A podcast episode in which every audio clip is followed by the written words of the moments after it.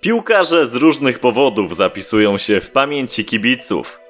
Najbardziej pamiętamy o tych, którzy w swoich epokach przerastali innych swoim piłkarskim kunsztem. Nie zapominamy o skandalistach, bo chcąc nie chcąc lubimy afery, zwłaszcza te, które bezpośrednio nas nie dotyczą. Są też piłkarze, którzy byli wielcy, a przy tym często nieokiełznani, jednak świat z różnych powodów albo o nich nie pamięta, albo pamięta nieproporcjonalnie do ich możliwości i osiąganych sukcesów. Przygotowałem zatem 10 historii zawodników z przeszłości, o których mówi się stosunkowo niewiele, wie się niewiele, może nawet o niektórych z nich w ogóle nie słyszeliście. Moim zdaniem ich życiorysy są na tyle nietuzinkowe, a same osiągnięcia piłkarskie tak ponadprzeciętne, że powinno być dla nich miejsce w świadomości kibiców. Zdaję sobie sprawę, że znacznie lepiej klikałyby się materiały o Maradonie, Pele, Ronaldo, Beście czy choćby Cruyffie. Jednak ileż można słuchać w kółko tego samego? Najwyższa pora, by rozpocząć pierwszą odsłonę tej serii. Jej bohaterem jest piłkarz, o którym Silvio Marzolini, najlepszy argentyński zawodnik Mistrzostw Świata 1966 powiedział – w historii piłki nożnej było trzech naprawdę wielkich zawodników. Pele, Maradona i Messi, ale tylko jeden prawdziwy skurwysyn. San Filippo. Czym fenomenalny Jose San Filippo zasłużył sobie na miano największego piłkarskiego skurwysyna w historii? Nazwisko San Filippo nie jest znane szerszemu gronu piłkarskich kibiców w Europie. Powodów takiego stanu rzeczy jest co najmniej kilka. Jednym z nich jest fakt, że przyszedł na świat 4 maja 1935 roku, zatem już od dawna nie był aktywnym zawodnikiem, gdy Argentyna świętowała największe sukcesy. Czyli oczywiście Mistrzostwo Świata w 1978 i 1986 roku. Poza tym jego kariera przypada na czasy, w których transfery międzykontynentalne były rzadkością, zatem grywał jedynie w klubach z Argentyny, Urugwaju oraz Brazylii. San Filippo wywodzi się z biednej, ale bardzo pracowitej rodziny. Od dziecka był wielkim kibicem San Lorenzo. Jak w wielu podobnych przypadkach marzył, że kiedyś zostanie piłkarzem tego klubu, dzięki czemu wyrwie swoich bliskich z ubóstwa. Codziennie budził się i zasypiał z tą myślą. W międzyczasie nie próżnował.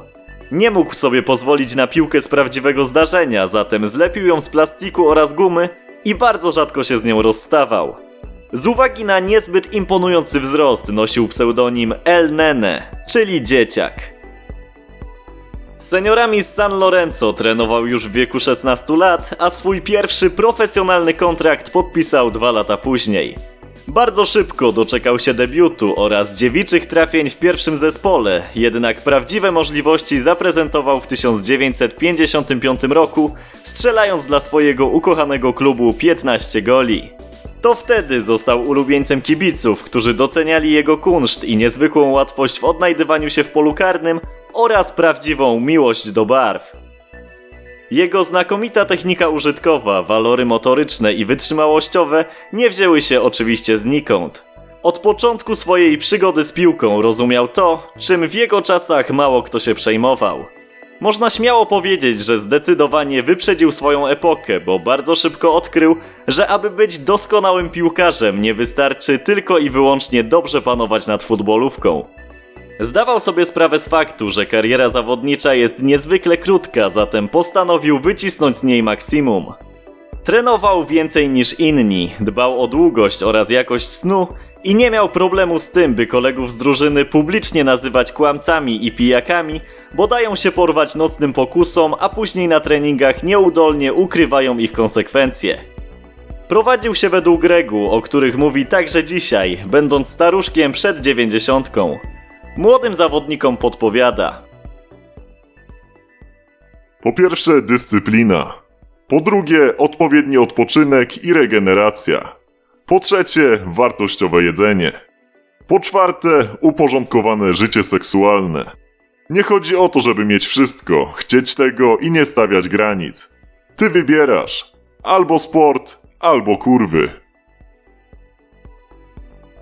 Podczas zajęć najwięcej wymagał oczywiście od siebie, jednak szczerze nienawidził pozorantów. Mocno się denerwował, gdy ktoś obok nie przykładał się do pracy. W tym aspekcie był pierwowzorem Zlatana Ibrahimowicza, o którego sposobach motywacji zapewne niejednokrotnie słyszeliście. W rozmowie przeprowadzonej przez Jonathana Wilsona na potrzeby książki Aniołowie o brudnych twarzach piłkarska historia Argentyny, San Filippo powiedział: Jeśli masz wypoczęte ciało i dobrze się odżywiasz, podczas treningu jesteś jak nowonarodzony. Jeśli masz zdrową wątrobę, to masz energię na boisku. Jeśli brakuje ci dyscypliny, niczego nie osiągniesz. Do treningów wymyślił pewną popularną do dzisiaj maszynę, zwaną oczywiście w nawiązaniu do jego nazwiska Sanfigolem. Jest to powierzchnia o wymiarach piłkarskiej bramki, zazwyczaj w formie płaskiej ściany lub kraty, na której umieszcza się lub po prostu rysuje kwadraty o boku długości 80 cm. Celem ćwiczeń jest takie kopnięcie piłki, by trafić w wyznaczone prostokąty. San Filippo słusznie stwierdził, że z perspektywy napastnika najbardziej efektywnymi częściami bramki są jej dolne rogi. Zatem kwadraty najczęściej ustawiał tuż przy słupkach na wysokości ziemi. Nazywał je mysimi dziurami. Zauważył, że bramkarze mają większe problemy z obroną piłek posyłanych w te obszary swoich świątyń, niż nawet z tymi celowanymi w okienka. Zazwyczaj trenował z piłką będącą w ruchu, bo doskonale wiedział, że sytuacje boiskowe niemal nigdy nie wymagają od zawodników strzału z martwej piłki. Uderzenia, a co za tym idzie skuteczność, opanował niemal do perfekcji, co później przekładało się na jego imponujące statystyki. Jeśli nie umiesz strzelać obiema nogami i słabo główkujesz, pozbawiasz się 70% szans na zdobycie bramki. Chciał potajemnie odpowiadać za taktykę, uważał, że zna się na piłce tak jak nikt inny. Nie starał się oszukiwać samego siebie, zdawał sobie sprawę ze swoich niedoskonałości. Z uwagi na mizerny wzrost, zaledwie 163 cm, miał marne szanse w pojedynkach powietrznych z rosłymi obrońcami. Choć po strzałach głową strzelił niejednego gola, to wręcz wymuszał na swoich kolegach, by zagrywali mu piłki tylko i wyłącznie po ziemi. Ponadto bardzo rzadko wchodził w dryblingi. Pamiętajmy, że grał w czasach, w których kartki nie obowiązywały, przez co piłkarscy wirtuozi nie mieli lekkiego życia przy boiskowych brutalach, a tych wówczas nie brakowało. Argentyńczyk uważał ponadto, i przy dłuższym zastanowieniu nie sposób nie przyznać mu racji, że dryblingi są przede wszystkim dla tych, którzy w momencie otrzymania piłki nie mają pojęcia co z nią zrobić, przez co muszą wchodzić w pojedynki jeden na jeden. Moim interesem było strzelanie goli. Jeszcze przed otrzymaniem piłki miałem w głowie co najmniej dwa rozwiązania, co z nią później zrobić. Zawsze wybierałem najlepsze. San Filippo prowadził San Lorenzo do Mistrzostwa Argentyny w 1959 roku, a w latach 1958-1961 zdobył aż 119 ligowych goli i 4 razy z rzędu sięgnął po koronę króla strzelców krajowych rozgrywek. Jego rekord po obecne czasy nie został poprawiony. Po takich sukcesach klub, którego kibicem jest m.in. papież Franciszek, stawał się dla wyborowego strzelca zbyt ciasny. Ponadto dość mocno skonfliktował się z działaczami. W sezonie 1962 miał olbrzymią szansę na zostanie piąty raz z kolei najlepszym ligowym snajperem, jednak na dwie kolejki przed końcem zmagań został zawieszony i odstawiony od składu. Wersja klubowych włodarzy? El Nene publicznie narzekał na organizację klubu. Wersja zawodnika? Przed sezonem ustaliliśmy, że jeśli znów okaże się najlepszym strzelcem w całych rozgrywkach, klub wypłaci mi pokaźną premię finansową. Jak zawsze szedłem jak burza, choć po piętach skutecznie deptał mi Luis Artime. Działacze, chcąc wykręcić się ze złożonej obietnicy, postanowili mnie zawiesić. Przez to Artime ostatecznie okazał się ode mnie lepszy o dwa trafienia. Kibice stanęli po stronie swojego największego idola, a nieporozumienia na linii zawodnik-klub skutecznie wykorzystała Boca Juniors, wykupując napastnika za rekordowe na te czasy 25 milionów pesos. Dla panujących mistrzów Argentyny celem numer jeden w sezonie 1963 był triumf w Copa Libertadores. Triumfalny marsz został zastopowany dopiero w finale, gdzie w dwumeczu nie dali rady najlepszej wówczas drużynie na świecie Santosowi, któremu przewodził sam Pele. San Filippo zdobył w rozgrywkach 7 bramek, co pozwoliło mu przywdziać koronę króla strzelców.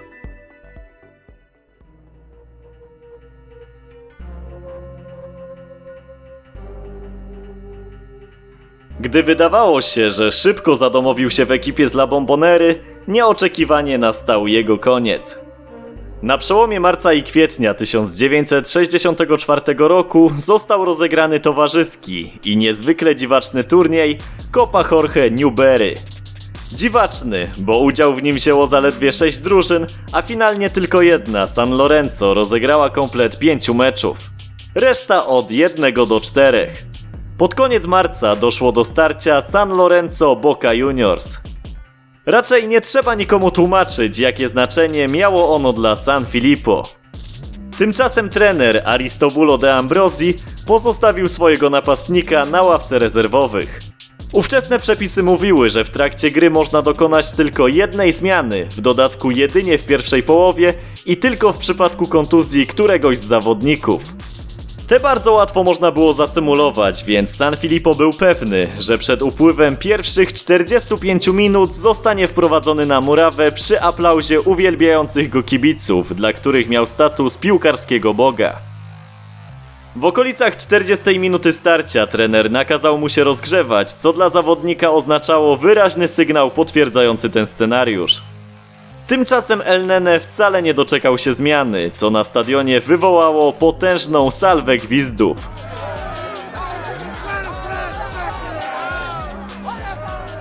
Gdy sędzia zaprosił zawodników na przerwę, San Filippo ruszył do De Ambrosiego z uzasadnionymi pretensjami. Dlaczego mi to zrobiłeś? Bo trenerzy mogą robić wszystko to, na co tylko mają ochotę.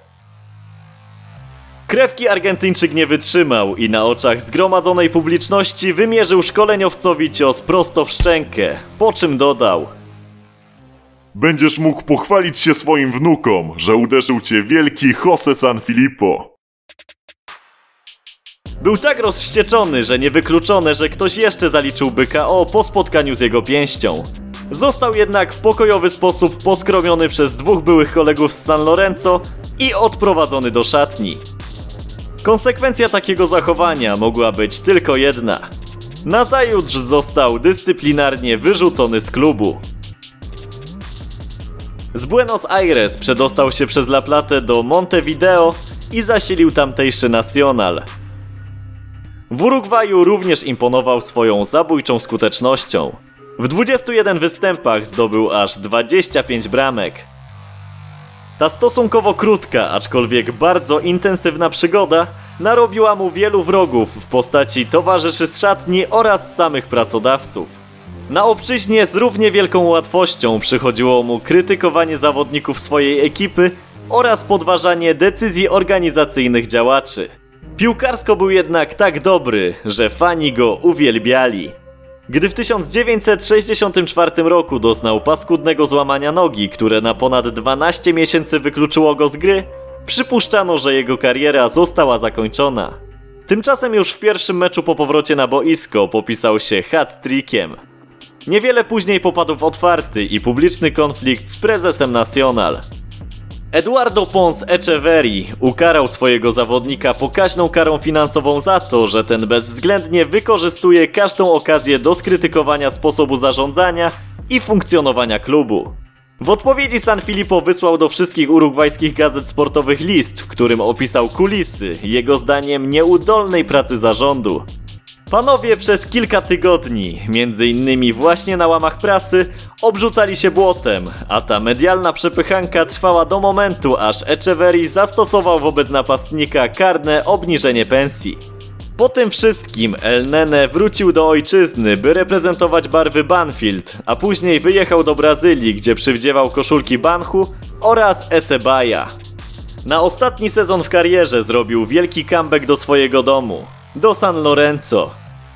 Z piłkarskiej sceny zszedł tuż po wywalczeniu drugiego w swoim dorobku tytułu mistrza Argentyny. San Filippo był oczywiście stale powoływany do reprezentacji. Wystąpił m.in. na mundialach w 1958 i 1962 roku. Były to dwa pierwsze globalne turnieje Albicelestes po zakończeniu II wojny światowej i oba zakończyły się niepowodzeniami. Co ważne, dla argentyńskich kibiców były to niespodziewane niepowodzenia, bowiem stojący na czele kraju w latach 1946-1955 Juan Perón wykorzystywał piłkę nożną w celu propagowania swoich idei, więc każde zwycięstwo drużyny narodowej było hucznie ogłaszanym wydarzeniem, a porażki zamiatane pod dywan. I to jest też powód, dlaczego zabrakło jej na mundialach w 1950 i 1954 roku.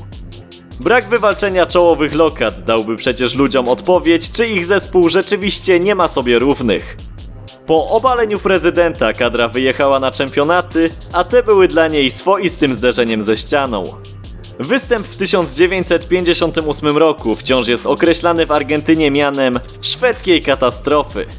Zawodnicy z Ameryki Południowej przegrali najpierw z Republiką Federalną Niemiec 1 do 3, później pokonali Irlandię Północną 2 do 1, by w starciu, którego stawką był awans do fazy pucharowej, polec 1 do 6 z Czechosłowacją. El Nene w Szwecji nie powąchał nawet murawy, a po powrocie do ojczyzny udzielił wywiadu, w którym powiedział Za klęskę na mistrzostwach odpowiada trener Guillermo Stabile. Niczego nas nie nauczył, nie potrafi zarządzać grupą. Mnie nie wystawiał, bo jest cholernym zazdrośnikiem. Nie chcę, bym miał w reprezentacji więcej goli od niego. Cztery lata później w Chile było tylko nieco lepiej. Argentyńczycy w grupie wygrali 1 do 0 z Bułgarią, przegrali 1 do 3 z Anglią i zremisowali bezbramkowo z Węgrami. Na tej fazie znów zakończyli swój udział w turnieju. W meczu przeciwko synom Albionu El Nene wpisał się na listę strzelców.